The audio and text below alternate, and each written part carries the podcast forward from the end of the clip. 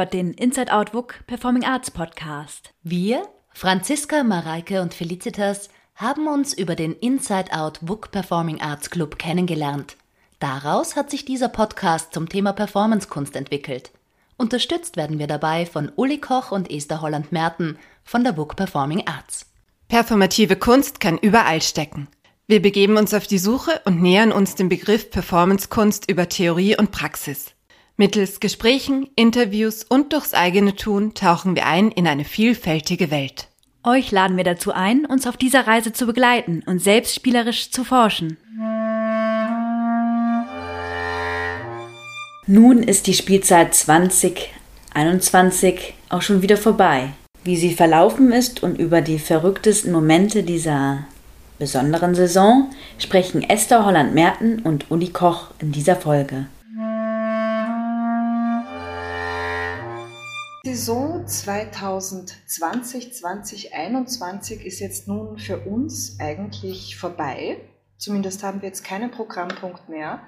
Und ich habe mir gedacht, das ist doch der ideale Zeitpunkt, um einmal mit meiner Chefin, der künstlerischen Leiterin Esther Holland-Merten, ein Gespräch zu führen über eine Saison, die ungewöhnlicher und wahnsinniger eigentlich hätte nicht sein können. Hallo Esther, schön, dass du da bist. Hallo, schön da zu sein. ich möchte eben mit dir ein bisschen über die vergangene Saison sprechen, die ja ähm, eigentlich von Anfang an von Corona geprägt war und von allen Maßnahmen, die wir so ergreifen mussten. Und mich würde interessieren, ist dir in dieser Saison, was jetzt dieses ganze Corona-Thema anbelangt, was ist dir da besonders in Erinnerung geblieben? Ähm, ja, das sind so Blitzlichter eigentlich, die ähm, so aufpoppen, wenn man darüber nachdenkt. Und um das irgendwie in eine, einen Zusammenhang zu kriegen, bin, muss ich immer beim Anfang der Spielzeit anfangen, um mich dann so sukzessive durch diese einzelnen Monate zu hangeln, die einfach extrem abhängig waren von dieser ganzen Entwicklung, die dieses Virus mit uns ähm, äh, durchgegangen ist letztendlich. Und es war eh nach dem Sommer irgendwie schon klar, es wird nicht so sein wie vor der Pandemie, aber aufgrund der gesunkenen Infektionszahlen wird es irgendwie halbwegs gut über die Bühne gehen können. Und wir haben ja schon gestern darüber gesprochen, dass es halt so den Moment gab, wo wir so glaubten, alles vorbereitet zu haben für die Saison. Und dann zwei Tage oder einen Tag, bevor wir dann mit unserer ersten großen Veranstaltung, PCCC, ähm, begonnen hätten, es dann die Info gab, dass man halt plötzlich von einem Tag auf den anderen Sitzplätze zuweisen muss. Und äh, wir beide, glaube ich, im Viereck gesprungen sind ob dieser Information, weil wir wussten, es kommen irgendwie 170 Leute und die muss man quasi äh, auf ihren Platz führen, beziehungsweise denen muss man irgendwie Nummern zuordnen. Und ich sehe uns noch wie gestern am Einlass sitzen, wir beide als Einlasspersonal und den Leuten Sitzplatznummern in die Hände drücken. Oder? So war das doch. Genau so war das. Ich weiß auch noch ganz genau, es war diese Pressekonferenz und es war noch schön draußen. Ich bin dann auf den Balkon gegangen, um hektisch zu rauchen, weil ich so fertig war und mir gedacht habe, wie, wie sollen wir das überhaupt schaffen? Mhm. Und dann haben wir uns einen Weg überlegt und den durchgezogen. Genau. Und interessanterweise war diese ganze erste ähm, Produktionsphase, die wir halt noch hatten im September und Oktober, äh, bestimmt durch den Vorgang des Plätzenummerierens. Es klingt total absurd, aber wir hatten ja für jede einzelne Produktion, die alle komplett verschiedene ZuschauerInnen-Situationen hatten, komplett verschiedene Anordnungen der Stühle, beziehungsweise manchmal sogar bei Doppelproduktion am Abend eine Umstuhlung in der Umbaupause, die damit verbunden war, diese Stühle, die wieder anders gestanden haben, genauso umzunummerieren, dass die Personen, die in der ersten Vorstellung waren, sich in der gleichen Position auch in der zweiten Vorstellung wiederfinden, nämlich entweder auf einem Einzelplatz oder auf einem gemeinsam gebuchten Doppelplatz sodass dann letztendlich nicht nur wir beide als Person, sondern sogar unser Einlasspersonal noch beim Umbau mitgeholfen hat. Und wir hatten Pläne über Pläne. Und meistens hatten wir immer einen Plan in der Hand, der nicht der aktuellste war, wo eine Person von uns dann gesagt hat, ich kann mich aber erinnern, wir haben doch gestern Abend noch das und das umgruppiert, weil sich das und das nicht ausging. Und unsere Hauptbeschäftigung tatsächlich, neben dem ganzen anderen Kram, damit zusammenhing, dass wir einfach Stühle gezählt haben, umnummeriert haben, Nummern laminiert haben, ausgeschnitten haben, uns Prozederes überlegt haben, wie die jetzt an den Stühlen kleben. Dann macht man sie mit Tixo fest und dann kommt der halbe Stuhllack mit, wenn man sie wieder abnimmt. Wie macht man das mit Magnetbändern? Das Magnet hält aber nicht am Stuhl, dann muss man wieder neue herstellen oder muss vom Boden die ganzen Sitzplatzkärtchen wieder aufklauben. Also es war ja ein, ein Organisationsdesaster sondergleichen. Besonders lustig war ja auch jener Moment äh, bei einer Produktion, als wir anders nummeriert haben, als die äh, Sitzplätze in unserem Verkaufssystem in, EventChat hinterlegt waren. Das zu, zu schnallen während einer Premierensituation, wo, wo man eh recht angespannt ist und dann so schnell umzusetzen, dass ich kann inzwischen darüber lachen, aber im ersten Moment ist es echt so, wow, wo bin ich hier und warum mache ich das überhaupt? Ja, vor allem dann natürlich auch mit einem Publikum umzugehen, das sowieso schon verunsichert ist durch die ganze Pandemiesituation und sich dann nochmal in einer potenzierten unsicheren Situation im Zuschauerinnenraum wiederfindet, nämlich den eigenen Platz nicht zu finden, bis dann sozusagen wir kapiert haben, dass das alles falsch nummeriert ist, um dann eine Ansage zu machen und vor allem das Publikum zu befrieden und das immer, immer noch das Gefühl zu geben, dass alles safe ist, dass man jetzt einfach nur die Stühle wechseln muss. Das sind halt, also das sind, glaube ich, echt alles Momente gewesen, wo man dachte, um Gottes Willen, hoffentlich geht das jetzt alles so gut über die Bühne, dass da keine Personen äh, mit einem unguten Gefühl rausgeht. Voll. Ähm, was mich jetzt auch nochmal zu einem Punkt führt, ich glaube, wir haben sowieso eines der besten Publika, die es gibt in dieser Welt und in Wien. Ähm, ich denke da jetzt zum Beispiel an Gender Crash, das allerletzte Gender Crash, der stattgefunden hat. Und es konnte keine Party im regulären Sinne sein, sondern es musste alles bestuhlt werden. Und ich weiß noch, ich kriege jetzt gerade Gänsehaut, wenn ich nur dran denke, Popsch auf der Bühne und die Leute, die im Sitzen getanzt haben. Das mhm. war so ein, ein schöner Moment und ich bin so dankbar, dass unser Publikum all diese Widrigkeiten so mitgetragen hat. Es ist echt alles so Gänsehaut. Ja, ja, voll. Es gab ja auch nie irgendwelche Beanstandungen, dass die das nicht wollen, dass irgendwas anders sein soll, dass man das mit der Maske komisch findet, dass man das mit den zugewiesenen Sitzplätzen doof findet. Also es ist so alles mit einem ganz großen Agreement einhergegangen und auch mit den KünstlerInnen, das muss man echt sagen, weil es gab immer von Anfang an die Gespräche darüber, wie machen wir es so safe wie möglich für das Publikum sodass es quasi nicht primär darum ging, wie kriege ich mein künstlerisches Konzept durch mit der Maximumausdehnung an Möglichkeiten, sondern wie können wir uns mit unseren künstlerischen ähm, Projekten darauf auf die Situation einstellen, das Publikum safe zu lassen. Und dass man dann nicht versucht hat, noch das und das rauszuholen, da können wir doch noch jemanden von unten nach oben holen, das muss doch gehen, da müssen wir halt Ausnahmeregelungen schaffen, dass, sondern dass das irgendwie nie der Punkt war, sondern von vornherein irgendwie das Agreement war, wir werden unser Konzept so ähm, adaptieren, dass es den Maßgaben folgt, dass das Publikum sich sicher fühlt. Und das fand ich schon, also in der Zusammenarbeit, auch wenn es darum ging, so Projekte zu adaptieren, extrem hilfreich. Also dass es da nie, es nie Diskussionen gab über irgendetwas, sondern dass immer gemeinsam das Agreement da war, das wird safe stattfinden. Und wir müssen es so machen, dass wir auch noch Spaß haben können dabei, trotz der ganzen Maßnahmen. Das stimmt, es war eigentlich mehr ein Zusammenarbeiten im Finden von Lösungen und von Wegen, wie man das dann schlussendlich auch realisieren kann. Genau. Und auch miteinander zu begreifen, wenn ich das jetzt adaptiere, das Projekt, dann verliert es seine Essenz. Es macht also keinen Sinn. Und es ist halt einfach so und dass es da irgendwie auch gar keine ähm, keine, kein Unbehagen miteinander gab, sondern so ein ganz großes Selbstverständnis. Man sagt, okay, dann machen wir das jetzt halt nicht dieses Jahr, sondern warten auf den Moment, wo ich das Projekt machen kann, nämlich unter den Bedingungen, die das Projekt auch braucht, um wirklich ähm, äh, ähm, so in die Welt zu kommen, wie es gedacht war. Und das ist da auch keine, da gab es auch keine Diskussion, sondern das war dann, wurde dann gemeinsam entschieden, ja, okay, dann verschieben wir das einfach auf den Zeitpunkt, wo das wieder möglich ist, das so zu machen.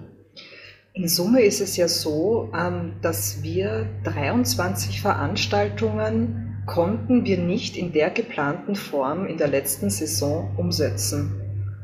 Und das ist ganz schön viel. Das ist krass. Das, die Zahl hatte ich jetzt nicht am mhm. Schirm. Okay. Und einiges von dem haben wir dann in den digitalen Raum ja verlegt, beziehungsweise haben die, die KünstlerInnen es so umgedacht, dass es im digitalen Raum funktionieren kann. Mhm. Manches findet jetzt dann im Herbst auch teilweise statt oder wir haben schon andere Nachholtermine, aber wie wir On the Edge abgesagt haben zum Beispiel, das war schon sehr schmerzhaft. Ja, vor allem eine Woche bevor es stattgefunden hätte, mit einem Vorlauf von anderthalb Jahren Vorbereitungszeit.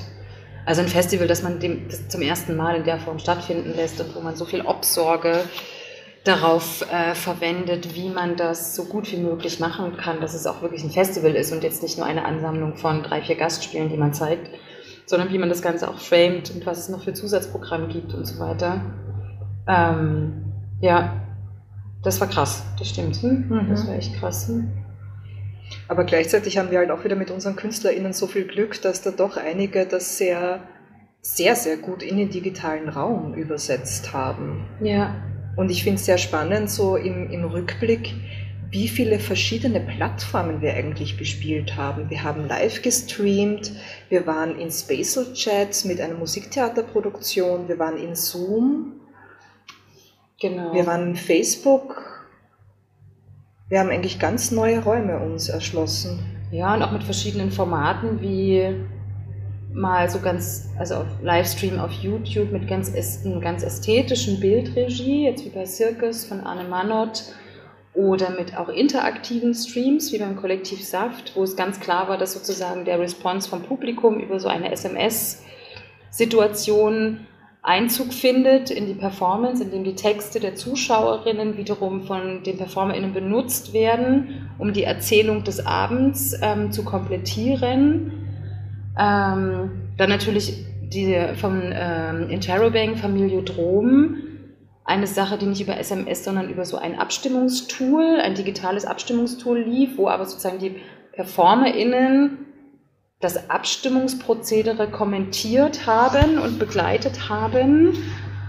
Also auch sozusagen in der Interaktion nochmal ganz verschiedene Formate wie Interaktion gedacht und praktiziert werden kann im digitalen Raum. Das fand ich auch super spannend. Also selbst bei Spatial Chat war es ja so, dass man einfach nur durch das Aktivieren des Mikros durchaus hätte den Fluss des Abends auch unterbrechen können. Oder es gab ja auch die Momente, wo das Publikum explizit aufgefordert wurde, mitzusingen und deswegen auch die Plattform ausgewählt wurde, damit quasi der Gap zwischen der Übertragung ähm, und dem, also dem Gesang sozusagen des Publikums hin zum Geschehen nicht zu groß wird. Also nochmal eine ganz andere Form des Einbezugs des Publikums. Und da sind wir, sind wir, glaube ich, echt durch so viele verschiedene Formate durch, die ich also extrem bereichernd finde, so von der Erfahrung her. Und wo ich halt das Gefühl habe, da sind wir noch lange nicht, das haben wir lange nicht ausgeschöpft. Da geht noch was. Da ja. geht noch was, da gibt es irgendwie Entwicklungsmöglichkeiten in dem, was man jetzt schon anprobiert hat oder durchgeführt hat. Und es gibt sozusagen noch weitere Möglichkeiten, wie sowas aussehen kann. Dass man eben nicht nur vor dem Bildschirm sitzt und etwas sieht, sondern dass man sozusagen ganz immersiv als Publikum auch Teil dessen wird, was dort stattfindet.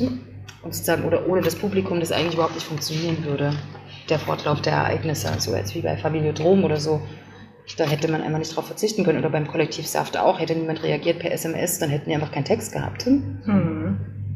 Also auch das, ähm, das Scheitern denkt man nicht immer mit, aber es liegt dem Ganzen oder wohnt dem Ganzen inne. Es kann durchaus auch scheitern, wenn das Publikum kein Interesse hat, sich irgendwie zu involvieren oder so in das Ganze. Aber ah, wir haben ja schon das beste Publikum der Welt. Also. Stimmt, wir sprachen ja schon darüber. Genau, das ist unser Vorteil. Wir denken gar nicht daran, dass es das nicht tun würde. Und wie war dann der Moment für dich, als es ähm, dann plötzlich doch hieß, okay, wir können aufsperren wieder? Es war Mai? schrecklich, es war schrecklich. Also diese ganze Phase, wie, welche Wege findet man mit den KünstlerInnen um die Produktion zu realisieren? Sind sie möglich für den digitalen Raum zu denken? Sind sie möglich umsetzbar auch? Also denken kann man ja vieles, aber gelingt es dann auch in der Umsetzung? Das braucht ja extrem viel Vorbereitungszeit, extrem viel Reden auch darüber, was sind die Projekte, was wollen die Projekte, tut man denen Gewalt an, indem man sie in die Digitalität überführt oder findet man etwas in der Produktion, was sich geradezu anbietet, auch im digitalen Raum äh, darzustellen und dann redet man und plant und überlegt und redet weiter. Und dann war so die ganze Saison perspektivisch eigentlich durchgesprochen, wie macht man das mit den Produktionen im digitalen Raum. Und dann hieß es plötzlich eigentlich innerhalb von einer Woche, na jetzt können Sie dann doch aufsperren und das alles wieder umzudenken zu sagen, okay, jetzt müssen wir da Publikum, äh, müssen wir das für Publikum öffnen, weil es gibt diese Produktionen. Und natürlich wollen die KünstlerInnen das vor dem Publikum performen. Also finde ich, war für mich so ein echter Schockmoment. Ich dachte, das schaffe ich jetzt irgendwie alles nicht mehr. Man hat ja sowieso das Gefühl, man hat die ganze Zeit extrem viel durchgearbeitet, so ohne Unterbrechung und ohne Reflexionspause. Es ging einfach so eins nach dem anderen.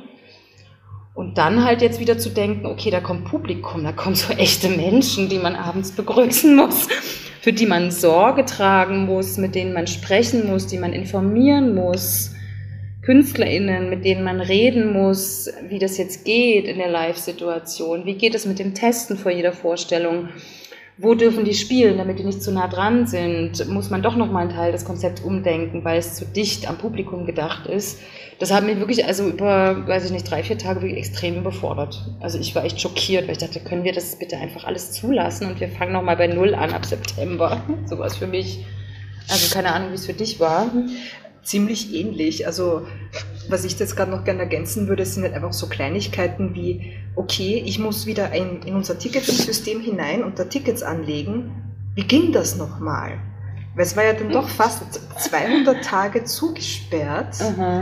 Und das, das sind dann so banale Sachen, da muss man sich wirklich erst wieder hineindenken, damit sie dann auch funktionieren. Stimmt. Ah, da fällt mir noch eine Begebenheit ein, habe ich eh schon mal drüber gesprochen ähm, dass man ja, also natürlich hatten wir hier Proben und wir haben ja auch mit Menschen hier Zeit verbracht und haben die Produktion angeschaut, waren auch bei den Livestreams hier dabei. Dennoch ist es ganz interessant, dass sich natürlich durch die, dadurch, dass, wenn man sich im Digitalen bewegt, ja die Räume nicht mehr die physischen Räume sein müssen und zum Beispiel die Kooperation mit Interrobang so interessant war, weil die natürlich nicht bei uns performt haben, sondern in den Sophienseelen waren. In Berlin? Äh, genau, in Berlin. Äh, ich das Gefühl dafür verloren habe, dass die ja dann dort auch performen müssen. Und ich weiß, es weiß ich wirklich noch wie gestern, Samstagabend, Freitagabend war die erste Vorstellung angesetzt. Und Freitag um 12 oder um 1 Uhr Mittag habe ich echt den Adrenalinausschuss gehabt, wie seit langem nicht mehr, weil ich dachte, um Gottes Willen, das ist ja gar nicht nur mit, mit Avataren und die sitzen alle zu Hause. Die haben ja gesagt, die gehen zusammen in die Sophienseele und da sitzen die beiden PerformerInnen. Dann gibt es doch die ganze Technik. Das heißt ja, ich weiß gar nicht, sind die da jetzt? Die müssen ja jetzt da schon sein. Die müssen ja schon die Technik eingerichtet haben. Die müssen ja geprobt haben. Sind die da überhaupt? Und das war total strange, weil ich so gemerkt habe, ich bin quasi Veranstalterin einer Produktion im digitalen Raum, die nicht bei uns ist, mhm. sondern die in Berlin das realisiert mit einer Übertragung oder mit sozusagen einem Involviertsein mit uns und mit Erlangen. Und da habe ich zum ersten Mal gemerkt, was es auch heißen kann, in Produktionen involviert zu sein, die im digitalen Raum stattfinden, aber nicht physisch vor Ort bei uns. Und dann habe ich, ähm, dann haben wir, habe ich doch dir geschrieben oder irgendwie, ich musste das irgendwie mhm. loswerden. Also zumindest gab es da irgendwie eine Interaktion, wo ich dann nach zwei, drei Stunden wieder durchatmen konnte und dachte, okay, ich habe die Informationen, die sind vor Ort, es läuft alles, es scheint alles stattzufinden. Es gibt auch Leute, die haben Karten gekauft. Ähm, das war der Moment, wenn einem so alles aus der Hand genommen ist, äh, wo man, also kann, man kann einfach nichts mehr lenken. So hier an den Abenden war man eh so aufgeregt. Geht der Stream oder geht er nicht? Ähm, sind die Schauspielerinnen da oder sind sie nicht? Müssen wir später anfangen? Stockt da was? Aber man, der Adrenalinausstoß ist so eins zu eins koppelbar an das, was man sieht.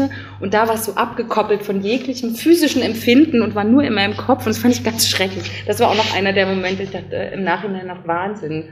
Das ist, kann mir auch erinnern wie gestern. Hm? Mhm. Irgendwie. Weil du es gerade angesprochen hast, es ist halt wirklich so, dass bei ähm, so Livestreams ist die Technik einfach weitaus sensibler, als wenn das Ganze vor Ort passiert. Mhm. Und ich weiß noch, das Loose Collective, das haben wir ja als äh, Hybridveranstaltung gemacht, also sowohl mit Publikum im Saal als auch Livestream, als auch die Screens im Hof. Und ähm, ich bin ja dann immer die Livestream-Tante und schaue, dass das Signal gut bei YouTube ankommt. Und plötzlich sagt mir mein Computer, dass YouTube kein Signal hat.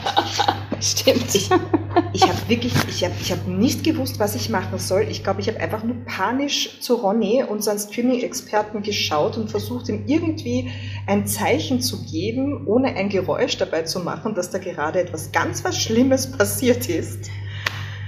Das ist, ähm, das fährt rein, das fährt bis in die Knochen hinein. Stimmt, ja. das war jetzt bei der Loose Collective mhm. Produktion, ja, okay.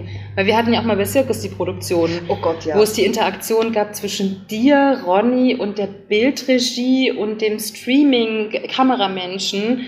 Wo der Kameramensch mit aber das Signal läuft, die Bildregie meinte, ja, es kommt auch durch. Und du meintest, aber hier kommt nichts an. Mhm. Und da gab es auch eine helle Aufruhr. Der, Scha der Performer hinterm Vorhang soll ich auftreten? der uns danach beschrieb, dass er gestorben ist. Er dachte, es ist alles gelaufen, er kann gleich nach Hause fahren, das war es irgendwie. Und es dann nur sozusagen diese Drei- oder Viererkette an Kommunikation gab, mit zurück, ihr kommt nichts an, ja, aber bei mir läuft was. Und der Kameramann meinte, und hier läuft auch alles. Und es ging so fünfmal hin und her, bis dann der Fehler gefunden wurde. Ja. Und der Performer auftrat und uns danach gesagt, er ist da hinten tausend Tode gestorben. Und das ist schon auch interessant, weil es eben, apropos digitaler Raum, Aufzeichnungen, das ist das eine. Aber diese Livestreams unterscheiden sich, glaube ich, wirklich in der Energie auch der Beteiligten komplett von diesen Aufnahmegeschichten, weil der natürlich mit einem wahnsinnigen, mit einer wahnsinnigen Aufregung schon auf diese Bühne gekommen ist und natürlich sich dadurch nochmal das Spiel verändert. Das ist einfach so und auch die Atmosphäre im Raum, weil alle sind so voll auf Anschlag im Sinne von, das müssen wir alles unter Beobachtung halten. Und man muss halt so viel abgeben bei dieser Technik. Das ist, glaube ich, das Problem. Man hat es halt nicht in der Hand. So. Ja, ja. Weil wenn, wenn man vor Publikum spielt, da kann man dann schnell mal, da geht man, okay, man geht auf die Bühne und sagt, äh, wir müssen einen Scheinwerfer austauschen. In fünf Minuten geht's los. Ihr genau. bekommt alle einen Trink an der Bar.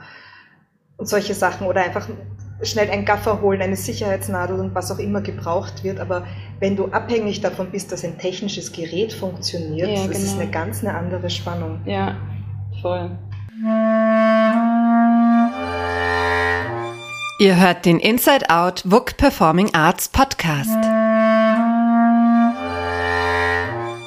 Ja, und äh, also umso schöner eigentlich so das ganz letzte Erlebnis, was wir, glaube ich, diese Spielzeit hatten mit dem Loose Collective, weil da kam interessanterweise ähnlich spannend wie unser erster Livestream am Ende der letzten Spielzeit, dass nochmal so ganz viele Sachen zusammengekommen sind, die man so gesammelt hatte über die Saison, nämlich zum einen eine Live-Vorstellung vor Publikum zu haben, aber auch einen Livestream ins Netz zu haben. Und zwar nicht als totale, sondern mit dem Konzept, dass quasi eine Person mit der Kamera ganz dicht an den SpielerInnen auf der Bühne dran war und man sozusagen ganz drei, vier verschiedene Kameraeinstellungen hatte. Und dann nochmal extra die Projektion auch in den WUK-Innenhof über diese großen Fernseher, die da hingen. Man dachte, okay, jetzt sind wir auf dem nächsten Level. Jetzt haben wir nicht nur zwei Kanäle, nämlich live und digital, sondern man bespielt sozusagen auch noch ein Publikum, das nicht explizit kommt, aber da ist, was sich nur fünf Meter hinter den Saaltüren befindet und draußen etwas sieht, was gerade drinnen passiert. Also das war sozusagen nochmal so eine Doppelungsstufe, wo ich dachte, auch das ist wieder so ein, also war so ein runder Abschluss dieser Saison, die mit so vielen verschiedenen Sachen umgehen musste, so wie wir das halt letztes Jahr hatten, wo wir gesagt haben, okay, und am Ende der Saison versuchen wir einen Livestream hinzukriegen, nachdem man sozusagen sich erstmal mit Bildformaten beschäftigt hat, die man sozusagen in den digitalen Raum äh, einbetten kann. Aber zu sagen, okay, wie verbindet man jetzt eigentlich das ähm, darstellerische Moment mit, einer, mit einem Transfer in den digitalen Raum? Da haben wir ja sozusagen die ersten Expertisen gesammelt, um überhaupt jetzt so einsatzfähig sein zu können, wie wir es waren letztendlich. Und das fand ich irgendwie als Abschluss der Saison ich nochmal eine ganz, also echt ein wundervolles Geschenk der Produktion, die das ja als Idee hatten und gefragt haben, ob wir das machen können und wir dann sofort gesagt haben, das ist so, also das ist ein Geschenk, so diese Idee zu haben und sie dann umsetzen zu können. Das stimmt, ja. Es zeigt eigentlich auch, wie viel wir jetzt gelernt haben, wie viel neues Wissen und Kompetenzen wir uns für das WUK ähm, erarbeitet haben, um hier jetzt noch weiter tätig sein zu können und eben genau diese hybriden und Livestream-Formate auch mitzudenken, jetzt bei allen zukünftigen Produktionen, die da so kommen werden. Ja, mhm. finde ich auch. Und wahrscheinlich gibt es dann halt noch so neue Stufen, die man sich überlegen muss, wie kann man, wenn man schon sich des digitalen Raums bedient, wie kann man sozusagen die physischen oder die räumlichen Grenzen nochmal überschreiten, indem man sagt, wie geht das, wenn man Kooperationen mit anderen Häusern eingeht, die natürlich die digitalen Angebote einfach auf ihre Webseiten einpflegen können und das an ihr Publikum auch mitliefern können, als eine Produktion von uns, wofür sie nicht extra zahlen müssen, weil wir ohnehin sie co-produzieren und machen. Wie kann man sozusagen als Institutionen nochmal anders gegenseitig als ein Netzwerk von diesen digitalen Formaten profitieren und sagen, die kann man jetzt nochmal ganz anders in die Welt bringen, die kann man nochmal ganz anders mhm. sichtbar machen. Also gerade wenn man Zeit hat, sich auch zu überlegen, wie man das umsetzt. Also wie geht das mit der Bildregie oder wie ist es tatsächlich, wenn was produziert ist oder ist es ein Live-Schnitt, der aber noch mit ganz anderen ähm, bildlichen Versatzstücken arbeitet als nur mit diesem Live-Act oder so.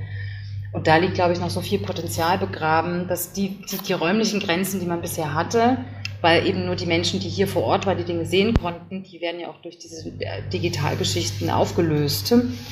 Und die Frage ist, wie man das fruchtbar machen kann, also ähm, für die Zukunft.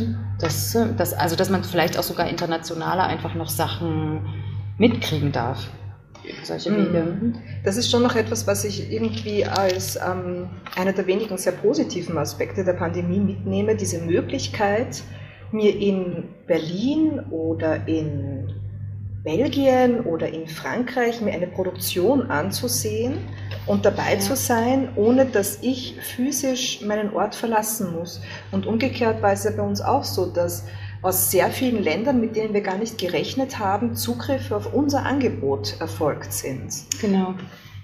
Ja, das finde ich auch total spannend, weil ich, ähm, als ich letzte Woche in Deutschland war, wegen eines Fachbesuchs dort, habe ich mit verschiedenen Menschen über bestimmte Produktionen aus Deutschland gesprochen und interessanterweise konnte ich zu den Produktionen sogar etwas sagen, weil ich sie sehen konnte. Mhm. Das ist mir die letzten zwei, drei Jahre nicht so gegangen, weil ich natürlich gar nicht so flächendeckend und zeitlich so umfangreich irgendwie in Deutschland mir Sachen anschauen konnte. Und dieses Jahr konnte ich das aber, dadurch, dass die Angebote da waren und man einfach dranbleiben konnte und wusste, ah, die haben das gemacht, die haben das gemacht, die beschäftigen sich gerade damit und man plötzlich irgendwie mit Menschen in einem anderen Land über die Sachen reden konnte, die jetzt gar nicht in Österreich stattgefunden haben, mhm. sondern andernorts, aber die wir eben alle sehen konnten. Ja. Fand ich auch ganz spannend. Das ist mir auch erst im Reden aufgefallen, dass, ah, ich kann jetzt was zu einer Produktion aus NRW sagen, also aus Nordrhein-Westfalen in Deutschland. Die hätte ich nie gesehen. Mhm. Und konnte ich nur, weil sie halt gestreamt wurde. Ja. Finde ich spannend. Echt, ja, ein Zugewinn auch. Mhm da bin ich auch echt schon gespannt, wie sich das innerhalb dieser ganzen ähm, Theater- und Performance- und Tanzstrukturen, wie sich das noch einmal weiterentwickeln und, und wie mhm. es sich etablieren wird. Mhm. Ich glaube, da kommt noch einiges Interessantes auf uns zu, das wir hier im Book erproben werden. An Ideen mangelt es nicht. Definitiv nicht. Und wir haben ja auch ganz äh, wundervoll denkende Menschen an unserer Seite, die uns da immer sehr beflügeln mit nochmal ganz eigenen Ideen. Das ist immer so der Vorteil, wenn man hat, wenn man in so einem Netzwerk an kreativen Menschen, glaube ich, tätig ist, dass einem dann auch die Sachen einfach so zufliegen. Man denkt, ah, interessant, darüber habe ich noch gar nicht nachgedacht. Mhm. Ist ja auch der große Vorteil dann für die Zukunft, dass ja auch noch andere Menschen weiterdenken und man da sich miteinander im Austausch wieder was ausdenken kann. Ja definitiv, ja. Das heißt, wir blicken frohen Mutes. Genau, das hätte ich jetzt genau so gesagt. genau. In eine Zukunft. Äh, ja, ähm, wir schauen einfach, wie viele Buchstaben des griechischen Alphabets wir noch weiter lernen können. Ich glaube, Alpha, Beta, Gamma war so der, der, der Durchschnittswert, den alle schon kannten. Ähm, wir sehen einfach, was passieren wird. Wir sind genau. gewappnet für die Zukunft. Wir haben ein tolles Team, großartige KünstlerInnen. Ja, das, das beste, beste, Publikum der Welt. und freuen uns einfach auf alles, was kommen wird. Und jetzt mal einen Sommer mit Erholung und Baden und Schwimmen und Impulstanz tanzen und gesund bleiben. Gesund bleiben, ja. Damit wir dann gut in den Herbst starten können. Also passt gut auf euch und eure Mitmenschen auf. Lasst und es euch gut gehen und wir freuen uns auf euch. Sogar sehr. Und wir sehen uns in der neuen Saison.